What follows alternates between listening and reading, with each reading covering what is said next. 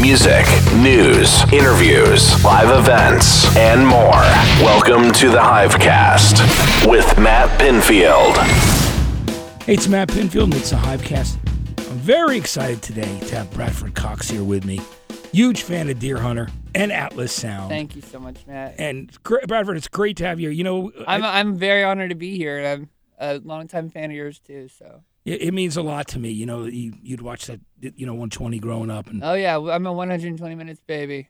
yeah, Uh, me and Lockett both, yeah, and uh, you know I think and Moses as well. We that's probably the you know before we all even met each other, probably we were all staying up 12 o'clock on Sunday night. I Yeah. still have them all on VHS in my attic at my dad's house. and it's just like a common thread. That's a great thing. I mean, it's Well, it was really our only um, access to what was the the new music that was going. You know, like a lot of our cousins would have like Lou Reed records or just you know, there's this certain Athens, Georgia kid record collection just gets issued to like the slightly artsy kids in Athens. You know, so you like get like Transformer, and maybe Aladdin some dollars. Sane and yeah, Bowie, and Pylon and you know, the, Gyrate, right? And, you yeah, know, Gyrate in the first couple. Maybe of- Murmur, and you know, like in Chronic Town, things like that. Chronic Town, B 52s, and, and, you know, to hear the new groups, you know, Pavement, Sean Keys, I knew Chavez. you were a fan of, yeah. uh, I remember Chavez. And, uh, Ride the Fader, I- man. Matt Sweeney, right? And all that. Yeah, Matt Sweeney. A lot of the Yeah. a lot of the Matador groups. Um, Matt's such a great guy too. He's cool. I did a benefit show with him recently, like around the time of uh, San- Superstorm Sandy. We did like a benefit thing together. which he's was very such a cool. funny guy. I, He is. I got to hang out with him in Barcelona and a couple other times, and he's so. What when fun. you did like the festival out there? Uh, yeah, Barcelona. it was Primavera. Yeah, He's a Primavera's very cool funny guy. festival, right? I wish I could go to it. It's you know, it's, it's pretty You far, should- but it must be a great experience to play that, though, right? Isn't it quite beautiful when you play out It there? is very beautiful. It's it's I would say it's like we've been really lucky in that we've been consistently invited. So I sort of hope that I get invited every year because it's sort of just like my it's like I just know it'll be my vacation. I've never taken a vacation. I mean, maybe when I was a kid we went to Disneyland or something, but like I wasn't raised really to take vacations, you know. Um like if I was off of school, my parents had to work or something. So like I never really traveled or took vacations. We certainly never traveled outside of wherever we were living. So to go to Barcelona every year is sort of a real amazing thing, right? It was amazing fun. thing for me. Yeah, and I really like Barcelona. It's such a beautiful. I love Spain and Yeah, Portugal as well. All those, you know. near the water, kind of gorgeous. Yeah, it's just so relaxing there. You know, it's amazing. We found out you and I were born in the same hospital in yeah, Athens, St. Georgia, Mary's. which is incredible to me. You know. to Yeah, think and I only know maybe two other people that were born there. Athens is a lot like um, about the college It's, it's town. actually a lot like Brooklyn, if you really want to think about it. I mean, Brooklyn doesn't have like the UGA like central reason, but uh, I mean Athens is basically a city that's sort of founded around that university and built around it. But in the same way that like not a lot of the young people that you meet in Brooklyn are actually from Brooklyn, yeah. I you mean, they know, moved there just kind they of. just moved there. It's an artistic hub, and you know when you meet people from Brooklyn, it's sort of different. Like there's this whole culture of people that are from Athens, and it's usually not really as uh, it doesn't always conform to the artistic art school sort of thing, you know, Yeah, of abs- UGA students. I mean, they all get along, you know. There's a mutual respect and that's a cool thing, you know. especially what there was, as I recall, and as is documented in the '80s. You know, Yeah. I mean, now it's just all eh, you can't tell the difference between Athens and Atlanta and Marietta, and you know, And there's like uh, music scenes in all those places, right? Because there's a Yeah, lineup I where you mean- guys. well, like it's you and it- Black now Lips it's and- it's just. I don't want to be negative, but you know, I don't see a lot of stuff going on that I'm interested in anywhere really, Yeah. because it seems like it's all pretty safe, and um, I don't really get the chills down my spine that much, you know. Yeah, you want those chills musically. Yeah, I mean, I You want to be. something I want to hit be you watching that way. somebody and be and be jealous and be like, You got that thing that like, like, you know, just they have this magnetic, you know, wild. Why does this speak to me so much? You know, like, and I think that there was an ambiguity in music for a long time, that's now been pretty much written out as like an HTML code. You know, Yeah, I know what you it's mean. sort of like they've they've figured out the DNA strands that make music mysterious and magical, and they've uh, been able to sort of reproduce that in a way that devalues and demystifies things. I used to always be very interested when I started this group and when I started doing interviews about, you know, eight or 10 years ago.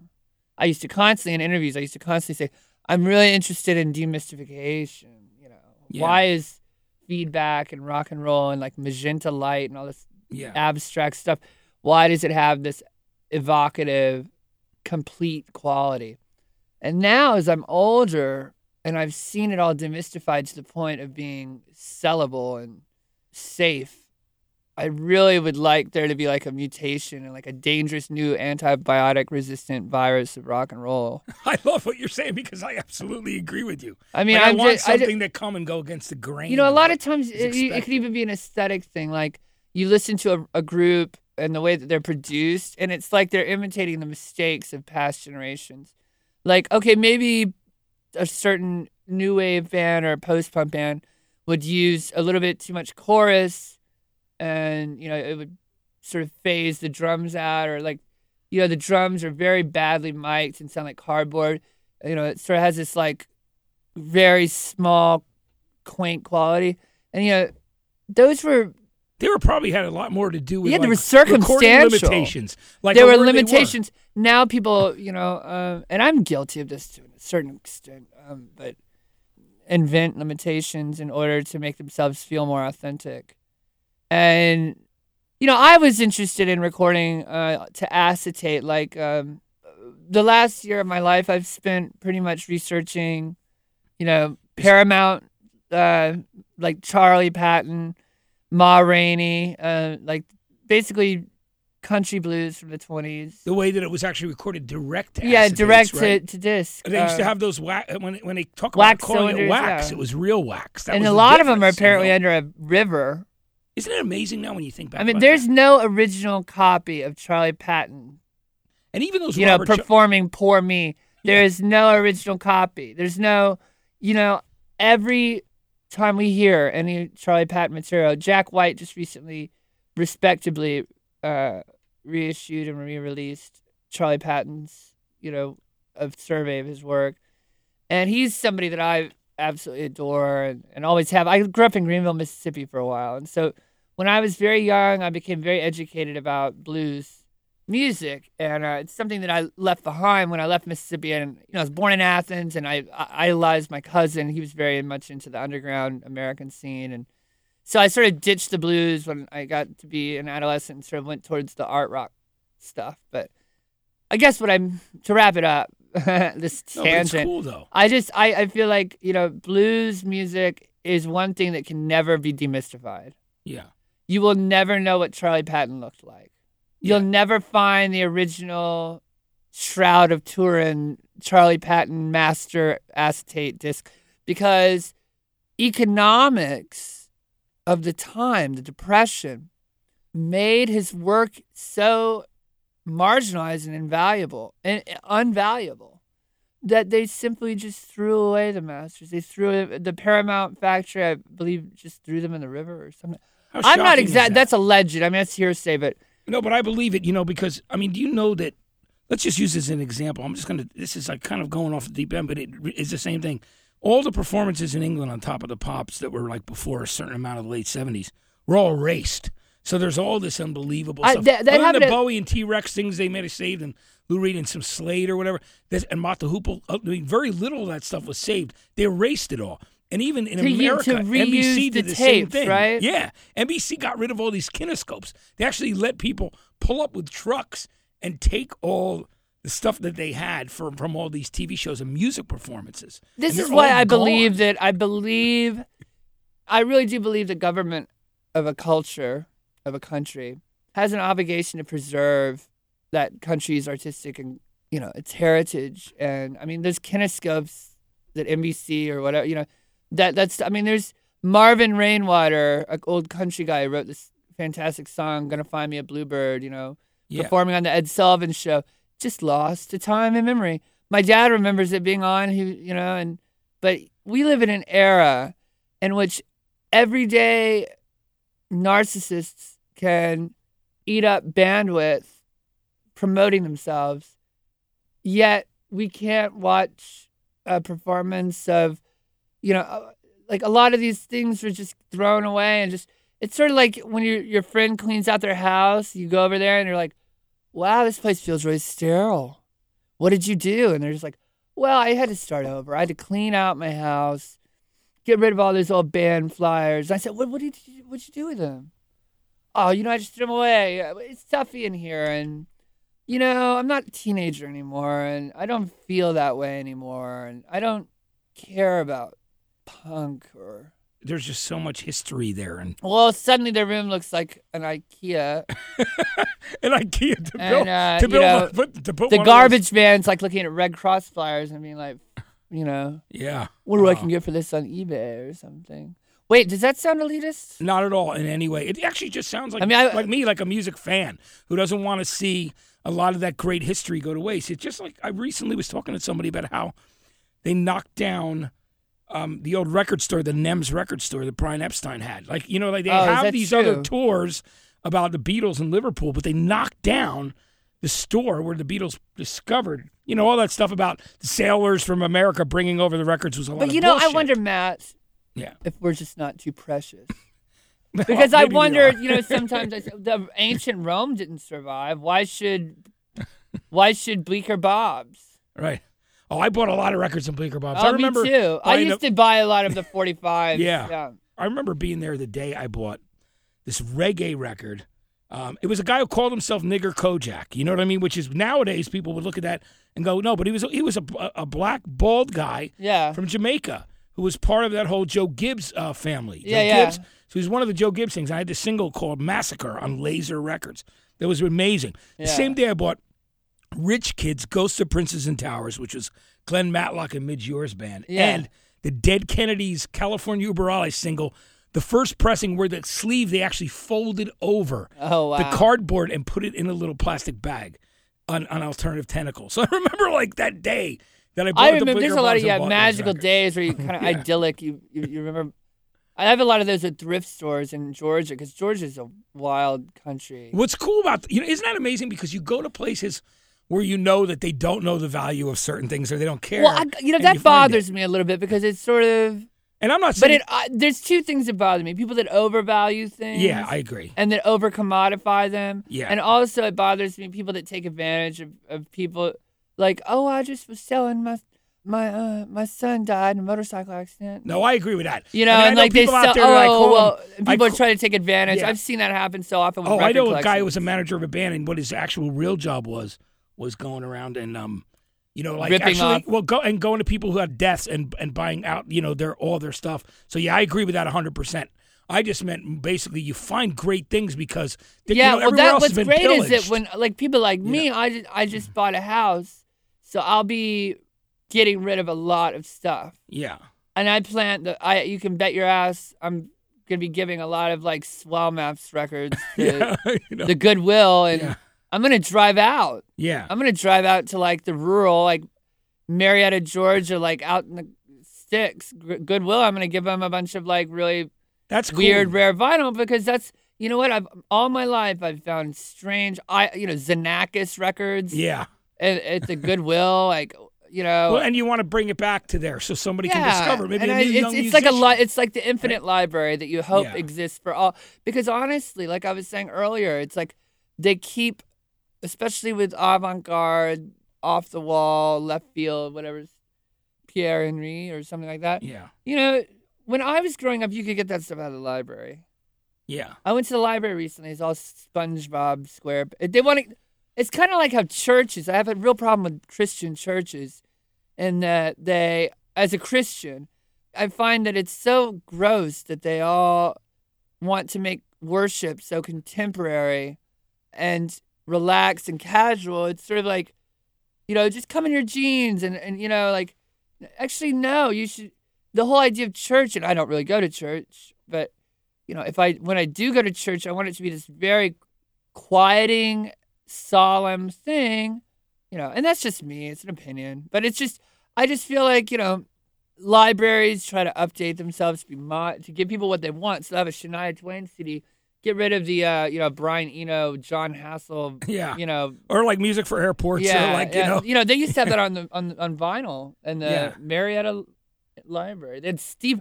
I remember when I was in sixth grade checking out Steve Reich, music for 18 musicians. Can you imagine Steve Arch? I mean, I'd, I'd love to find that on a record. And, Eh, but it's just like you know, I I, I, I had no Yeah. idea what to make of it. But as a child, you know, my first love was probably movies. And Steve, What did you love? Speaking of which, I mean, I want to. Go, if you're cool with me going back and talking about your childhood, Oh, I'd you love know- to. Yeah, yeah. there's you know, I know that you you were born with a certain disease that you and you can tell me a bit about that. You, you but you ended up your parents split and you lived in a house by yourself for a while. Right? Yeah, but I mean, I Or was, was that I was older? older. Yeah, I was old enough to take care of myself. And, yeah, it wasn't and, like it- they and my abandoned you. parents don't. Re- my parents, they needed to do, they needed to do something for themselves because I was not exactly, and anybody that's ever listened to an interview with me or knows me knows that I would not be maybe the most like ideal dream child. Are I any mean- of us though? no, Oh, I, I You know guess what not. mean? But you know, what I mean, I mean, But I was will- I mean, I, I, I can understand. I was I, I was probably a handful on top of their personal problems that they were having, and they didn't neglect me. I never was hungry or like eating out of dumpster. If I did eat out of a dumpster, it was because of peer pressure from the black lips or something. But, yeah. you know, like By the way, the- say hi to those guys for me. I haven't seen sure them in a will, while. yeah. Great. uh, Cole wishes he could be here, Yeah. Um, great. but you know, um, my childhood wasn't all dark and dreary. I had a lot of fun, Yeah. and I had a lot of wild uh, musical experiences. What were the first ones for you? Like, 'cause, you know, we always remember the things that we heard and, and the music that, like, you know, and it's not, you know, I'm one of those guys. It's not always. I don't. You don't try to be. Everything wasn't always cool. You liked everything, and you were a sponge. That was the thing was, you know, and I tell my friends, oh, I remember the first time I heard Lou Reed when I was five years old and Velvet Underground when I was, you know, and, and my friends are all like, you pretentious dick. But it was true, you wasn't didn't, it? yeah, yeah. But you know what I was, you know what I was also listening to was CNC Music Factory. Yeah. And I didn't see what, what the difference The difference was you had going to make you sweat on one hand, and you were listening yeah, to what goes Slippery- on. I was or listening to Breaking Bon the Sea to Light. Jovi. Yeah. and uh, the Velvet Underground and Nico because what's the my cousin gave me one tape, my sister gave me the other tape. So it was whatever. You like know? you could absorb. There was you, it was a it was a clean slate. it was you know? and like I mean I thought Skinny Puppy were really cool. I mean, yeah. because my cousin liked them and you know He's into and Butthole industrial. Surface as well. You know they had this. I mean they had this like very pre Beavis and Butthead like gross out. Yeah. It was sort of like Airway to Steven and, you know, yeah, moving to Florida and all those, cream you know, porn from the I, yeah. Yeah. I mean the socket of David. I was just so like taken aback by their weird uh and they they lived right side outside of Athens and they knew my cousin and you know it was sort of like this whole scene it was real kind of post cramps you know Yeah.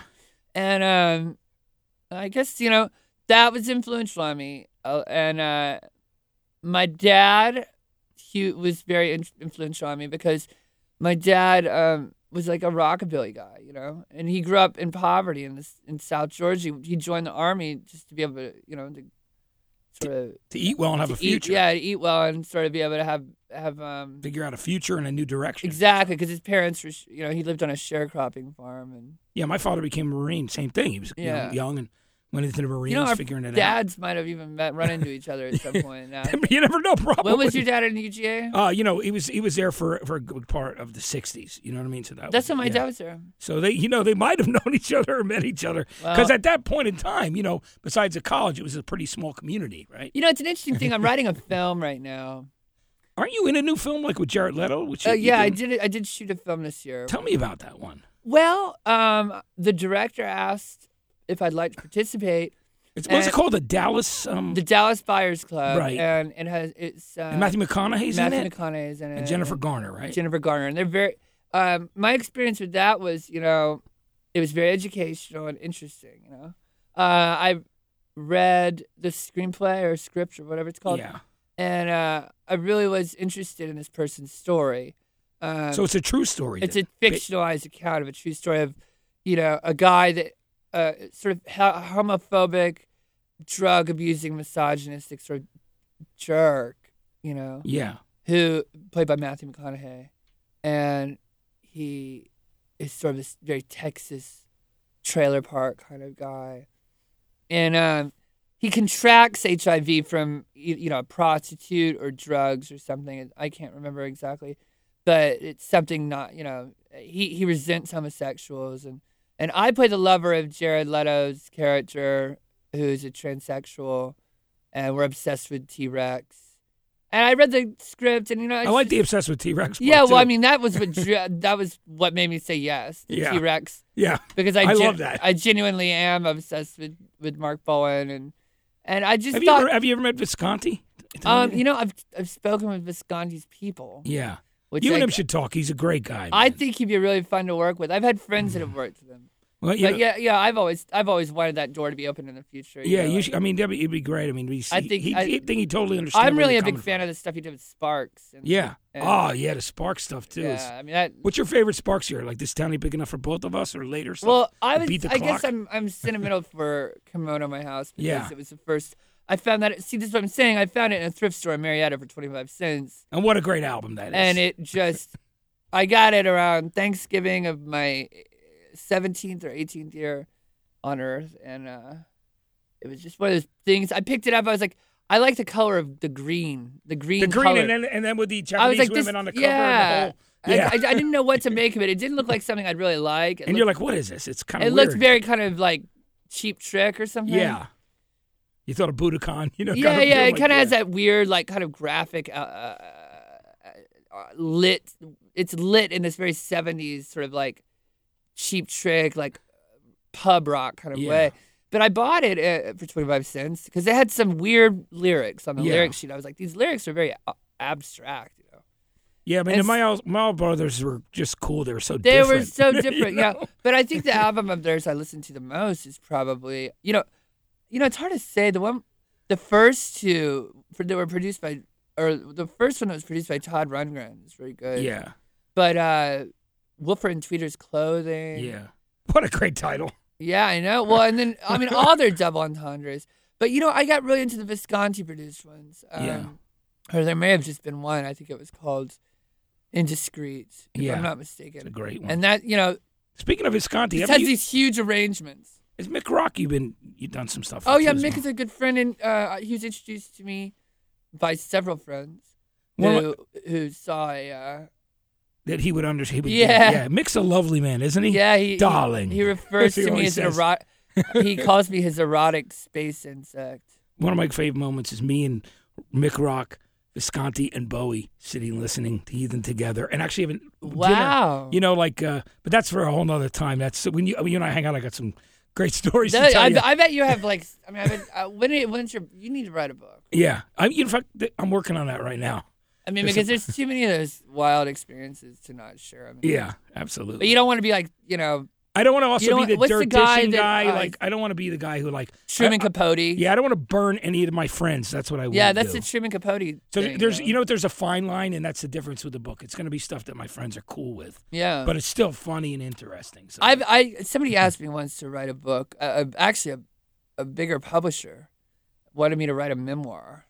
And it sounded like a really interesting idea for about five minutes until I realized how much trouble I would get myself and all my friends into if I wrote anything interesting. yeah, Yeah. because that's the main thing. It's like you just you want to make sure that you don't bur- burn your friends, and that's always Yeah, and the that's a truth fine is line always- in life. You know, The truth is always going to burn people. What makes me wonder is how much, you know, in all the rock and roll mythology that we know about, you know, Ricky Nelson, Buddy Holly, yeah, you know, Kenneth Anger, that whole yeah, like Hollywood this- Babylon, right? Yeah, it's that sort of rock and roll Babylon and, and Nashville too. You know, Carter family and Yeah, there's uh, always so there's much. always there. this like back backroom stuff, and it's like what we know is mythology. Uh, how much of it's true? How much of it's invented? How much of it is, you know? And and I think How much that's- of the real stuff that we haven't heard is even more out out there? yeah, Like, because a lot of times people, I I know I myself, I would never speak ill of even some of my enemies. yeah, I would rather just not even go there. Yeah, I'm the same way. I think I So- believe it's you know, it just you don't need to bring that on. But I, uh, you know, I wanted to talk about the new record as well. Yeah, yeah. Let's Oh. Monomania, do that. 'cause which I, I I love. can, we can, I can yeah. go You on and I and- could rock. We we could talk about so many different things for a long time, and we will ob- obviously get the chance to do that Absolutely. in the future because I really enjoyed talking to you about it. Tell me about the title of Monomania. Now I know the fact we were mentioning that you know you're almost completely deaf in one ear, and in the other ear, ear you're very sharp. And you know my mother's the same thing. My mother's deaf in one ear, and you know has hearing in the other ear. Um, It's always, so it makes a sharpness. Yeah. But working as a musician and a person who's creating music the way that you do and have, you know, for so long, Bradford, that makes it sharper, but you kind of fine tune to that one ear. Tell me how that affects the way that you record and mix and create? Well, I, I could tell you a very boring way is that I tend to put the brighter instruments on the dull ear, Yeah. and I tend to mix. If I'm mixing in stereo, I tend to mix the things I want to hear. I mix them into the left channel because that's my better ear, you know. And I've noticed this about myself, so I've started like covering my left ear and trying to like, or moving my left ear to the right speaker, and, and I've tried different techniques. Um, the, you know, what makes this interesting, I guess, is that the original concept of monomania. I mean, I get the word from uh, H.P. Lovecraft story called The Tomb Yeah. about this guy who falls in love with his ancestor. His, he he moves into a Victorian home that's been occupied since his- his an- that's uh, it goes all the way to, through his ac- ancestry, and it has a family crypt, a tomb Yeah. under. It's hidden under a garden, and he discovers this tomb, and he becomes obsessed with it. And he has to sleep. He can't sleep unless he sleeps there, and then you know it becomes this psychosis, and you know this necrophilia and all this. But it becomes you know, it's just a typical H.P. Lovecraft story, but you know, the guy becomes consumed by this obsession about this tomb, and the doctor comes in and he says, "Well, the boy has monomania." You know, and I thought, what a title, monomania. It just sounds to me like a rock and roll album title. You know, It does, and it also sounds like it could, so many different meanings could come of it. yeah, and well, and, and and a lot of the ones that people I think would probably um, assume immediately Would be like mono, the sound of mono. Well, like mixing that's in and mono. of course the first thing I thought was we make the new album. It's gonna be called Monomania. people are gonna be listening. Go, We're gonna going to mix it in mono. I did. I mean, that was the idea. I want to record in mono. I mean, Yeah. I- you know, Billy Childish, Yeah, the the head Cody's. Yeah. How do you set it? say as you it. said, you know, yeah. Yeah. but it was those But things. then, where, like you know, a lot and the milkshakes and all that stuff. When I was growing up, I was really into that kind of primitive. where they wanted to record. And you mentioned earlier during this interview that talking about wanting to record the acetate in that way that the blues Well, that guys was did. even on this record. I was wanting to visit that. I, I wanted to record a mono recording of Night Bike onto an Ampex like Alan Lomax did, Yeah, and Which actually is, record. You know, admittedly, it's a very white and bourgeois. Like, let's struggle for authenticity by exploiting the limitations of the past. I mean, Yeah. I'm super self-aware of that, but at the same time, I just want to make something that sounds cool, and I don't care if it's pretentious or bourgeois. I right, mean, because recording to an acetate like that, knowing that the acetate can only play well for like ten plays, ten plays, and then yeah. starts Well, to and my disintegrate. idea was. I wanted to bury the acetate. I wanted the sound to basically be you disintegrating. mean bury it like b- bury it and then br- dig it up again, kind of thing. bury Let- it for about three weeks and let you know the minerals and stuff happen. And That would be insane sounding. well, that's what I was going for, but you know, um, some reason my wilder ideas always get reined in by either time constraints or things like that. you Yeah. know? Our Moses and, and Lockett, those guys are always cool with those ideas. that we Oh, work with Lockett you. and Moses are are Yeah. uh, well the big change to the band, frankly speaking, and you know, is that we've had some lineup change. And Joshua Favre, who was with us for a very long time, is no longer with the group. He's decided to focus more on his personal life, and um, he doesn't want to tour. And I think that that's good. We're still friends. We have good feelings, and, and all blah blah blah blah blah. It's very uh, there was no fight. You know, there was there was no fight.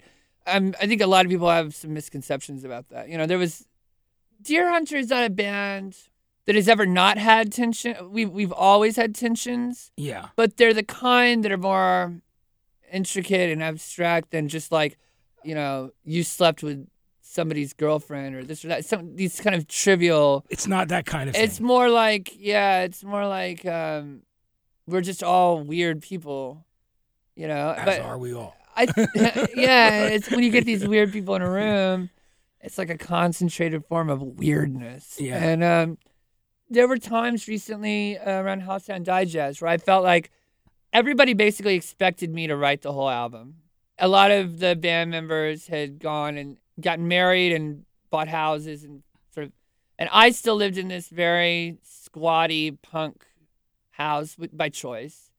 So, I mean, it got to the point where it's like, okay, well, it's time to do Halcyon Digest. Where's everybody? What have you guys got? You know, we've always kind of written apart and then come together and shared ideas. And it was sort of like, oh, well, we have all of my ideas. That's bo- and Lockett has two songs. You know, I'm not criticizing anybody's process because you know Lockett his one song on that album, Desire Lines, is my favorite. It's the only Journey song that I can consistently listen to. It's a great song. And I mean, I think it's a genius song, and I think he really tapped into something there. Helicopter too. You know, there's so. Many. Yeah, see, I hate that song. Oh You don't like it, do you? I'm Were my you wor- ups- I am were you my upset wor- that I- people focused on that then? At that I think point? that if I have like one strength in the world, Yeah. it's decisiveness. Yeah. And if I have one weakness, this sounds like a job interview where I'm trying to like make myself sound good, but it's the total truth. Yeah. I it's not that I consider myself to have a low ego. Yeah. It's that I consider myself to hate my work passionately. Is it I because think you that- Uh, look back at it and you like it's just one of those things where it's at the moment. You that don't want to see the picture of you in high school with braces, you know? I know what you mean, and every and every song is you know I mean I know what you mean. It's a it's something that comes from from within. So it's, And helicopter is just so precious to me now. It's so like no one cares for me. You know, like it's just so uh, I don't know exactly how to I just don't feel that way anymore. I mean, and, Um, and you know, that's what you know. You remember Louis talking about Transformer, and he looks at it and says, "You know, it's a moment in time for me." He goes, "I'm not there anymore. That's not me. Although it's like a picture, a moment of that time." Yeah, and, I and I'm get sure that, you everyone know? feels that way. And Yeah. and that's the weirdness of music is having, you know, and, and especially when you get to the point where you're seeing bands that are going back and revisiting classic albums and stuff. Yeah, It's really awkward sometimes. yeah. Because I mean, that's why. See, like Kim is doing it with the Breeders. yeah, That's fine because Kim and Kelly, yeah, exactly. they've been through a lot, but they're the same people that they were when they made that record, Right. and not in a bad way.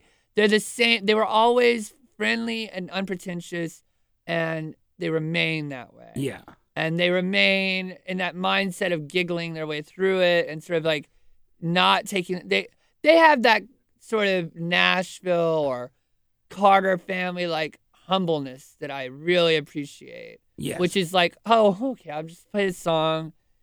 They know how good their music is, and they know that people are getting a real kick out of it, but they don't make it all about them and it, their legacy, all this sort of. Sort of that's what's cool about that. This is the Hivecast with Matt Pinfield. going into monomania back to that record Yeah. like it was a weird year i went through some personal stuff what which kind of things? Were, I mean, are they things you would talk about? well in the or- past i would talk about them i would probably take like you know five or six Ativans and down a couple of beers and then go on Sirius XM and make a fool of myself but you know i mean those days are behind me and uh you know now get i'm it. trying to i'm learning i'm learning to have boundaries and stuff you know but uh, i did i had some personal stuff going on last year um the kind of things that most people go through when they're in high school but i i was kind of robbed of that period of my life because of surgeries and comas and children's hospitals and uh, so you know i didn't get the proper training of uh when to know somebody's taking advantage of you or somebody's and you, you're talking about like a, lot of times some journalists in general. and oh people no in i'm talking about interviews. an ex-boyfriend Oh, okay, I see. but yeah. uh those things make you vulnerable. They do. I mean, you get involved it in would be relationships. it would and, i think it would you know, be it would I know be, from my past breakups and things. yeah yeah well you see know? i've never been in a relationship before this and i mean i doubt that will be in another i mean i'm sort of like the man who fell to earth yeah, i know it sort of seems self-mythologizing but it's not exactly something i'm proud of or would it's not very pleasant you know yeah, I'd like to see p- people just group off into couples and buy houses and do all this, you know, have kids and yada yada yada yada. I- get the vol. Get, I mean, I have the Volvo. I know how you. I have talk the to- house. Yeah, I have the, you know, like I don't have the anyone to share it with though, you know, and that's weird. But you know, that sounds all weepy, and I don't mean to sound that way because this album was written out of hatred and anger, and uh, I think that that really it was therapeutic in a sense, though, at the time. cathartic yeah very cathartic. and it was written over the course of the the disastrous uh, Uh, end of the relationship, right? Or well, was i it- wouldn't even call it a relationship i was just very taken advantage of and mistreated and uh i was seen as an opportunity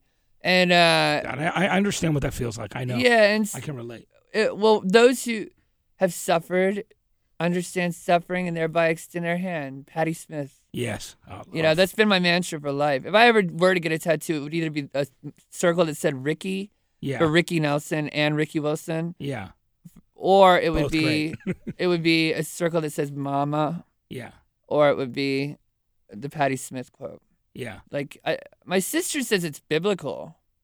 or something. Yeah, I mean, Patty pulls from so many different great places. yeah, over the Pat, years. she's a real. You know, in fact, through some weird fate or whatever, Patty figures into the Monomania story, and that um, I met her on New Year's Eve a couple years ago when I was writing this record when I was going through this horrible time in my life, which I had never experienced such horror and shock, and to have someone that you trusted. And then they turn out to be the complete opposite of what they said they were. It was horrifying. You know, I don't want to go into too much detail because But I understand. but that. uh, the point was, it was so hurtful, and I really got put in my place because I might have been hurtful to a lot of people over the years, not in that way, but in being bossy or being crazy and unpredictable and sort of, you know, I, I probably hurt people's feelings and don't realize it. And so, I mean, I think it's important to be put into, you need to, like, you know, understand what it's like to be ripped up. So. yeah, I mean, it definitely has an effect on you. You think about different things. What was the Patty meeting like for you, though? Did you? she to talk to said her at all? something to me very and i don't know you know if she just is constantly uh just sweating wisdom out you know just like body odor or something but it, she said uh never take less than your worth i don't think she was aware of what, my work or anything or me and she just saw me i think as a, a fragile dude and uh i don't know if my friend who introduced us had said anything about my situation but she seemed to just shoot laser beams of hope. And she reminded me of why I do this and why I'm doing, you know, what this means, you know, what punk can do, what kind of medicine it can be for such things as monomania. Yeah, and that's why one of the things that came through. You go back and listen to a lot of those records. I know, like you know, I was the other day. I was uh, I listened to "Pissing in a River" from Radio Ah. Ethiopia, which is one of my favorites. Radio Ethiopia itself, just that It's an noise. underrated record, isn't it? Like "Ain't It I- Strange," I- "Pumping My yeah. Heart," and "Ask the Angels." Those songs are great. poppies. I think that whole Yeah. record is just phenomenal. And the artwork and the, the lyrics. The build of "Pissing in a River" Yeah. kills me. I mean, I just want to, the way that song builds and starts. Hard to believe it was actually a single in like Holland. I, I mean, love the yeah, fact that yeah. it was a single called "Pissing You know, in a when I- River." last time I was have in- the seven inch. La- oh, I, I I got in Amsterdam uh, Yeah. a couple we- a couple of uh, months ago. I was- wow, that's I was in cool. Amsterdam and uh, some guy that was in some Dutch post punk band sold his entire seven inch collection to you and to a record store. And the day that he did it, I walked in. And you found And the the- SC Angels pissing in a Oh, river they were single? pricing stuff. I literally had to ship like five boxes of seven inches home. It was just like every. I- It was I can just- only imagine, man. It was like it was just like in- I mean I've I've never felt like that. It was like it was like stumbling into like uh you know what other cool things did you get? I gotta uh, ask you. mo- I mean all the monochrome set singles that Cool. were or swell app singles um you know the associates uh yeah, like the affectionate punch and things Yeah. like Club Country, I got um Party Fears too. I love Party those. Pierce 2 is Genius. my favorite yeah, Yeah, and um Yeah. some weird stuff like Anthony Moore yeah. um Eno Seven Yeah. Deadly Fins Wow, it's, it's which uh, I've never seen the f- actual 45 isn't it weird? Like there's e, those those Holland singles from Holland, from Germany, from Well, they- Denmark. they, have stuff that didn't come out here on singles. Yeah, like and it's England real- even. it's pretty like on high Hanso quality. records, like Japan and all these other. and they always have the the center hole yeah, where you full. can punch it out. Yeah, But you know what's great is I found some great Star Day Country and Sanford Clark, and uh, musically speaking, like the diet. Uh, I I have a hard time explaining my influences because a lot of people say, "Oh, well, if you were listening to a lot of this, if you're listening to a lot of Bo Diddley, then we'll expect to hear a Bo Diddley homage on your or a album." beat or like that kind and of. it's sort of like, well, no, or the I FLR. listened to Bo Diddley exclusively Right. for a summer, and I learned from it. But what I learned from it wasn't how to imitate it. It was just Bo Diddley is like a, a pope or something, Yeah, you know, and he really represents such a great attitude about music and art yeah, oh, he and was such a great. positive you know he didn't get his due and he might have been you know sore about it but he never lost his dignity he was bo diddley and he always will be bo diddley and to me a- at my lowest points in my life my dad literally i'll call my dad if i said dad i feel so sick I feel so low. I feel so down. He says, Well, go get your Bo Diddley records out. He said this to me last week because So I you- felt real down. I was sick. I had bronchitis and I didn't think I was going to be able to come up here and do this show. I'm And- glad you did. I appreciate yeah, it. but and like I didn't think I was gonna be able to do any. You know, I, I was very ill. I get very ill I've, since I was a child. I've had acute bronchitis, and every when the s- seasons change, it gets especially bad. But um, I you know, and it depresses me to be ill because it reminds me of a lot of other things. And um, but yeah, my dad said get get out your Bo Diddley records. But so I had a lot of influences that, that were going into this record. You know, and I don't think you, it's not that you could necessarily. I mean, you know, hear them. I mean, the record doesn't have a 1920s like Yeah. Delta blues vibe. Yeah.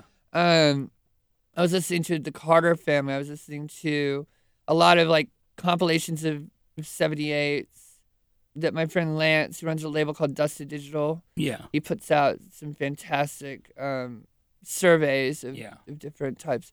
There's a collector, Steve Rodan, I believe his yeah. name is. He's in Steve Los Rodan. Angeles. Yeah, Steve Rodan. And he he put together an amazing book and two CD set on Dusty Digital called "I Listen to the Wind That Obliterates My Traces," and which is a great title, by it the is way. a fantastic title, but it's like the title of your first As- Atlas Sound record, which I Uh, love it's sort of so like much. long Yeah, and yeah. biblical, but very so- cool. Yes, exactly. That's why I love that. I was you know. well. I was just I fell in love with this one, bec- the this book and record thing because it's all about these like haunted vernacular photographs and musics. I hate it when people say musics. It sounds so like academic, but it's, I meant I meant to say music. yeah. No, so- And uh, but it was it's just a great. really title. haunted. It's real, real haunted. and you can hear it in the sound. Oh yeah. Lord! And and you know if it was if it was like it's just I- I've been really obsessed with 78s. I started finding some of 'em on my own. You know I can't afford to go out and buy like a Do you have a Charlie player that Pat- plays seven? oh yeah I have a Victrola type thing. Yeah, Yeah, it's And I- amazing. How, you know, it's crazy. The hardest thing with those things is the needle. finding a needle. Yeah. exactly. I was going to say like replacing the needles and finding a place. Well, and it's a lot like Yeah. acetates. Once you played it a few times. Yeah. I know that. You and know. that's you know. But I'm really interested. In pre- it's like we were talking about earlier. I, I, I'm really interested in preservation. yeah, I agree. I, with I'm- you. I really would like to set up a like a studio to preserve acetates and 78s and things. That, that's a great project for you to do maybe when you know in between album cycles or Yeah. something. Well, it, I've you know, there's so many people out there that do such a great job at it that I wouldn't even know where to begin to but who, contribute. but yeah, but uh, who knows where, who to say? I mean, you should just do it. And I mean, kinda like let you- Dust to Digital have such a fantastic track record. yeah, Their transfers are s- just superior to any other. Mississippi Records is Yeah. absolutely fantastic at curation. They really know how to make a narrative out of disjointed old Yeah. pieces of music and make it have a real effect, you know, almost as if you you know you finished a great novel or something. yeah, Um, document, you know, I have mixed feelings about them, but you know they they put out so many great, you know, if you want to look, if you just want to hear a survey of Georgia gospel music from the 1920s to 1930s, you know, it's cool. I mean, they're gonna have it, and they're gonna be, able, you know, you're gonna be able to hear good examples. And the, you know, although the mastering is off, it's it's it, you can still hear the magic. yeah, in you it still. It's, the great thing is when music c- can overcome the limitations and of, circumstances of, of the sound and recording, technology, yeah. mastering, anything. Can I ask you about a few songs on the record, and we can just yeah, yeah, because I'm s- Yeah, I, I, yeah. am sitting here talking about mean, like Because I, I mean, there's so many songs on the album I love, but let's talk about Black Agent. That's one of the things. oh, that I Blue love. Agent, yeah, Blue Agent. I mean, I'm Well, sorry. which is it's originally basically- well, it's okay because Yeah. it was originally called Cerulean Agent. yeah. In fact, I consider that song I'm to be kind sorry. of un- 'Cause no, you know- no. Yeah, I consider that song to be kind of untitled. Really? I don't Yeah. really like Blue Agent. I don't really like. Ceru- I I didn't know what exactly to name that song, so it just ended up being called. You have to have, a, you know, at a certain point, there's a deadline. You got Yeah. to name it. So the working title was Cerulean Agent, Yeah. but I thought, you know, it's just like Halcyon Digest. A lot of people had a hard time saying Halcyon, and I think people think I try to use like 25 cent Yeah. words, you know. And it's like, or like, you know what I mean? Yeah. People- and it's like, I'm not going for that, you know? But it was meant to be this sort of noir thing. Do you like new film noir? Do you ever watch like? You know, old I like 40s it, and but I'm 30s not. movies? I'm not smart about it. Like I don't. kn- I don't. I mean, if you see one, you'll you'll recognize that it's film noir, and you'll you Yeah, know, like- a Robert Mitchum movie or something with like Glenn Ford or somebody. Oh yeah, yeah. I mean, I love the concept. yeah, Yeah. You know, it almost talks. It goes with the noir thing, especially in all those great classic films. Has a lot to do with what you're talking about with working within in the limitations, because a lot of times the budgets weren't huge on those films. And Oh, yeah. lighting was not what it is today, so they made a lot of use of shadows and darkness and You you well, know, and with black and white, shadows and darkness. Black and white is a lot like the Ramones, you know. Yeah. Or like, uh, like the fir- and the cover of the first or like Ramones uh, album. the Everly Brothers. It's Yeah. like you have a guitar, another guitar, a vocal, another vocal. You have four elements. Make it sound good. You know, the Ramones. You have one guitar track, one bass track, one vocal, one drum, one track. vocal, and one drum track. And you know, why can't you record like that now? Yeah, I mean, Hey, why did- does everything have to be punched in? Why does everything have to be triple tracked? And I'm guilty of it as well because sometimes, I mean, my mind's just like, this doesn't sound finished because it doesn't have 300 overdubs, you know? And, um, but, you know, I think black and white, you don't have this longing to. Cinematography is something I've been thinking about lately, so we should probably not talk about it. yeah. Well, I Because mean, I I'll go know- off on a weird Well, there tangent. was a documentary recently as well Really? that was done on you, correct? Have you ever read um, Robert Bresson's Notes on Cinematography? No, I haven't actually. Tell It's me. really trippy. It's uh, well, I'll, I, we'll talk about it. It's it's, So it's a Pen- really strange yeah. book, but it's just sort of like you know everything that we l- believe about cinematography. What whenever and you know we it kind of see, mo- debunks it. Is that what it is? It's sort of just like I'm I'm tired of things that are so like artificially beautiful. yeah, You look at a Todd Solondz movie, and the cinematography might be very flat, but it's so much more more real. I um, mean, emotionally affecting. I think because of Yeah. that. Pensacola. Can you tell me about that track? Oh well, we can talk about Blue Agent. You want to talk Blue Agent again? Yeah, Well, 'cause we- well, I never- We were getting there. You never yeah, have we to didn't tell me actually more talk about, about this song. Yeah, I want to finish that. That's cool. Well, specifically, what would you like to know? um, and with the song Blue Agent, I mean, just tell me inspirationally where, the- where lyrically that Well, one comes from. I, here's my regular form letter preface to All all right. conversations about songs. I write them all. Um, basically, I I go and do my day. You know, I spend the day doing whatever it is I do. Then I usually go eat dinner around nine or something, and then uh, especially in the summer if I'm off tour. Or something. Last year I had a lot of free time. I took time to write and stuff. So I would go to No Town, which is our building. It's like our art space. It's just us, and it's out sort of on a town square, and it's deserted at night. And so I'll basically go there and just start, you know, making up songs. And when I say that, I mean like literally, I just go there and see what happens. And um, it's really not uh, premeditated at all. And a lot of times it's complete garbage that I come up with. It's just like sounds like bad wire B sides and a really bad way.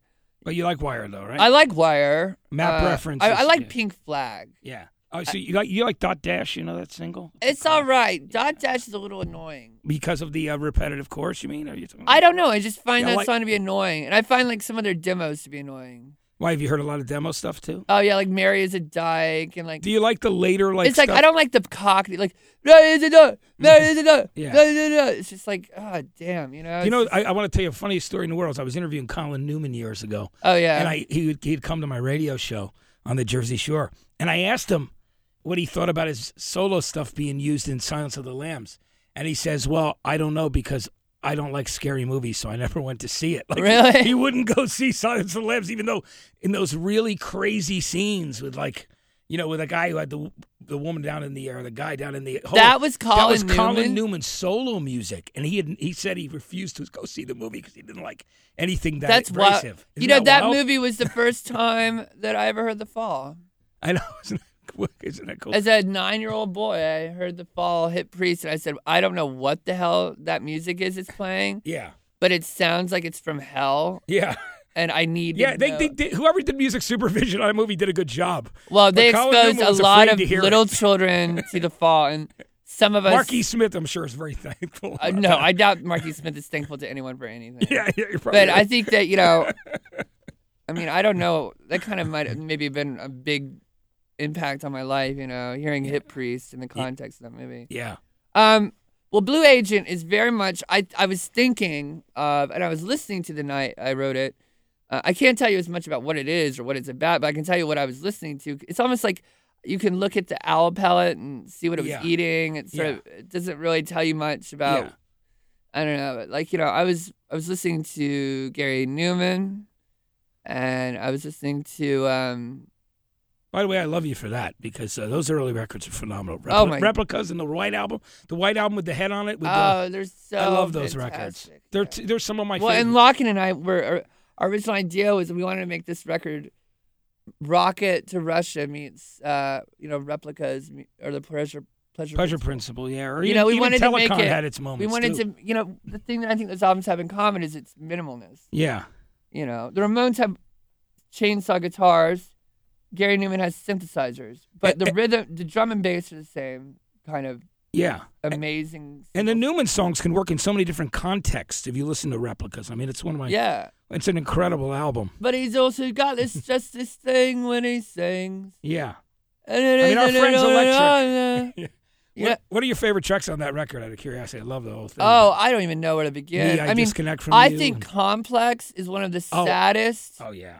and most unusual song, especially to be chosen as a follow-up. Single, Yeah, it was a single follow up to Cars. which was, a bi- I mean, career disaster. I mean, that completely derailed him for a long time. Yeah, I mean he had two number ones before and that. that with, makes me, you know, really happy to be operating in the type of music business that I operate in, although it's in shambles and nobody knows what is going on at all. yeah, Everybody's just like, do I even have a job? What what is it that I do for a living? You know, like it's a completely random industry now, but at least it's not the kind of industry where careers are made or broken by one single not being accepted. like you know what I but- mean? yeah. I mean because he did. I mean, like we don't even have singles. I mean, like Deer Hunter, Yeah. it's like, oh, you know, the new Deer Hunter single is this week. You know, on- yeah, exactly. it's like, can you imagine that? It's like, no, it's like we make albums and Yeah, we play shows, and it's like we're more of a whole just like thing, you know. yeah. Exactly. Whereas, like you know, pop music is like w- you're only as good as your last single. It's just such a sad. It's like a,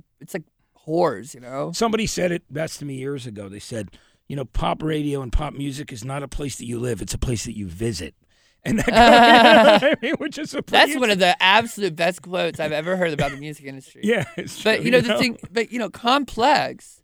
Well, it was it was beautiful to and sad. me is the most hau- it's Two it's verses. absolutely the best song Yeah. on that album. It sounds like uh, it reminds I can never separate it because of the violin. I like ME too on that record. Oh, Emmy is uh, Lockett's favorite song of yeah, all time. it's one of the greats. Um, complex. It reminds me of Roxy music off of Siren. What like you mean a sentimental fool like the Bill? no, it reminds me of the song. Um, there's a lot of beautiful ones on there. There's, there's the one Uh, end of the with the line, violin. The violin. end of the line maybe. End of the line. Yeah, that's it. exactly. Do you believe we know these things? It's like Well, you it's, know, see, it's- where- that's why yeah, we. listen to go home and listen to end of the line and then Yeah. listen to complex and tell me they were not informed. I think uh, I'm sure yeah. Gary was listening definitely to Roxy. Oh yeah, well Roxy And at the is- right age for Siren, because Siren's a great album and very underrated. I It is think. extremely underrated. End of the line is one of the most amazing songs I've ever heard. I mean, and even like just another high, the last song on the record, just that. Oh build- yeah, I love. it. very bizarre. Yeah, but cool. yeah, they had the weirdest ideas that band, and you know, it's funny we should bring Roxy music back up because Parallax, the last Atlas Sound album, Your that, solo record, yeah, that was that was my Roxy music record. yeah, and a great record. Parallax is cool. I, was now really, I'm gonna I was listen to it, modeled, but, I like, modeled Parallax after uh, For Your Pleasure, Yeah, which my is, favorite Roxy music. Record. which is just one of the, the greats. end especially is just sort of like, yeah, like almost demonic. yeah. And uh, How about in every dream home a heartache? How like there's Oh, a story just behind like- that song.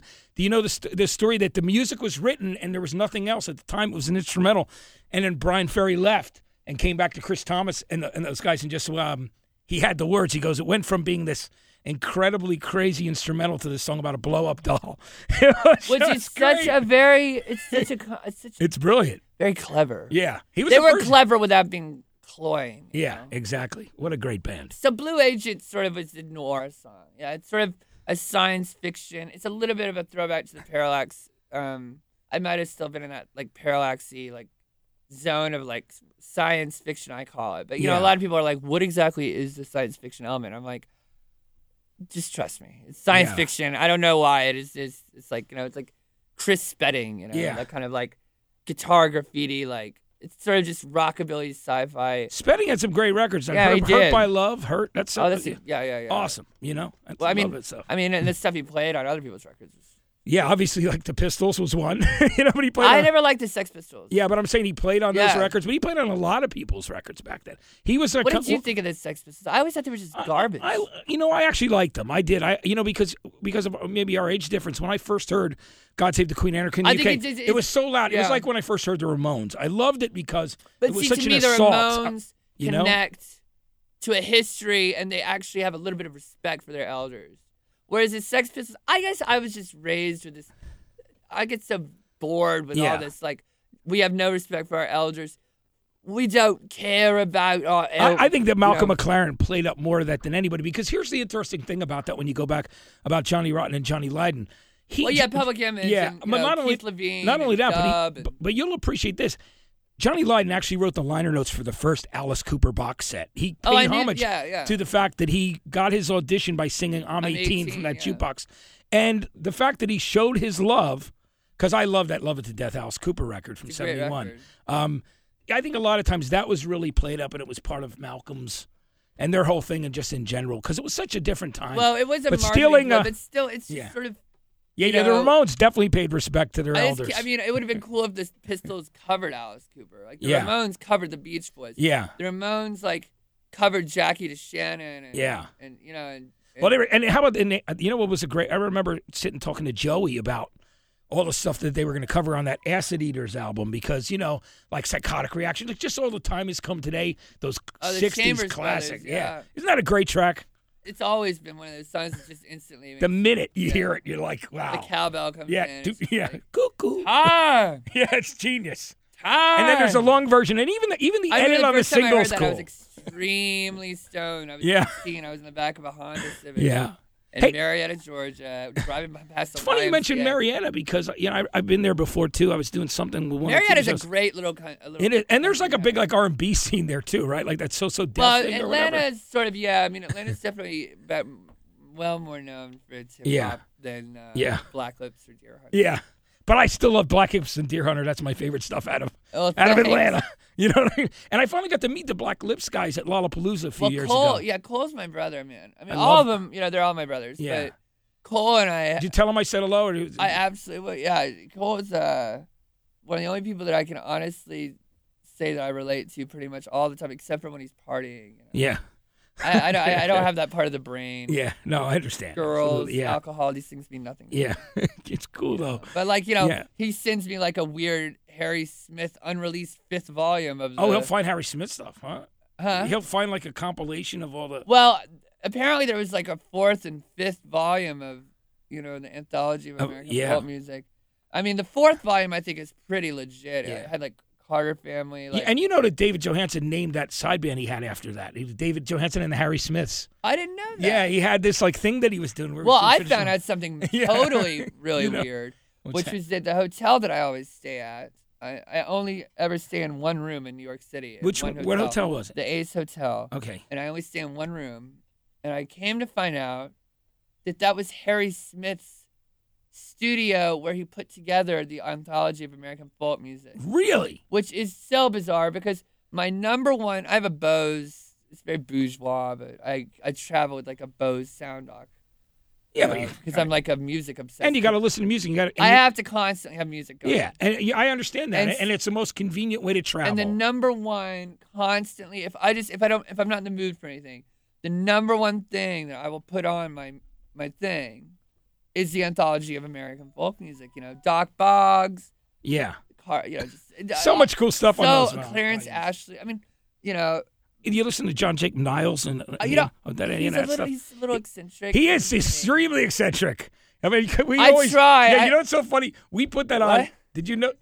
He's right though. You're you're so right because it's so I funny. try- remember listening to Yeah. it, checking it out, and then seeing that footage in No Direction Home, the Dylan documentary. Yeah. When can you c- co- please come through my window?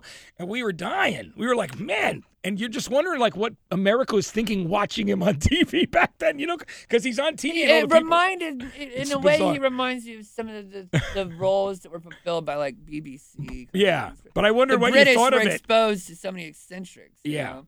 I'm not even We, joking. we got like I want to ask you one last question and say goodbye because the disc is going to run out. So I just want Okay. to quickly say, so I want to ask you about all tomorrow's parties this year. You're curating I've been- I- and I've- you're going Uh, with to my play band, yeah. cryptograms, uh, Michael Castle and Halcyon Digest together? Uh, you're gonna do Uh, something? back to back is what the plan is, which is fucking bullshit, man. Nobody's ever done that. you know? yeah, I mean it's amazing. I There's mean, it's three one albums thing to together. like, reunite to play one album, but we have to learn uh, three. that back to takes a lot of discipline, and it takes a lot of like. Just in well, general, I'll say you know. one thing. I have a I have the greatest rock band in the world with behind me, Which is Uh, great. Like you know, Lockett uh, and the new members, Frankie and Josh, and uh, Moses. I, we've never had better morale, and they are just utter professionals. And but they're also real artists. I, I have nothing but uh, admiration. I mean, I walk away. I go. I go get you know some groceries for everybody, you know, and I come back and they've learned five songs and they sound better than the record. It's and you're like, all right, this is great. I can work with this. This is I, gonna well, go it's just a smooth." real feeling. Yeah. Of, you saw us rehearsing today for Bound. It's like a punk machine. yeah.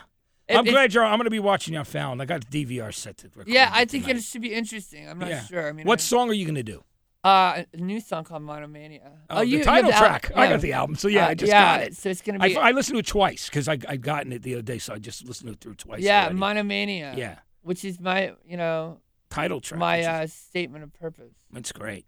Well, listen. so thanks so much for coming. up. It's been such an honor. I really, I, I I wish we could, w- sincerely, would love to do some kind of, you know. We should do something like an extended Continuation. continuation of this. So, Bradford, thanks so much for coming, man. It was great, amazing to have you here. Yeah, real pleasure. Thanks, man. You know, and Monomania is the new record from Deer Hunter. This has been the Hivecast with Matt Pinfield.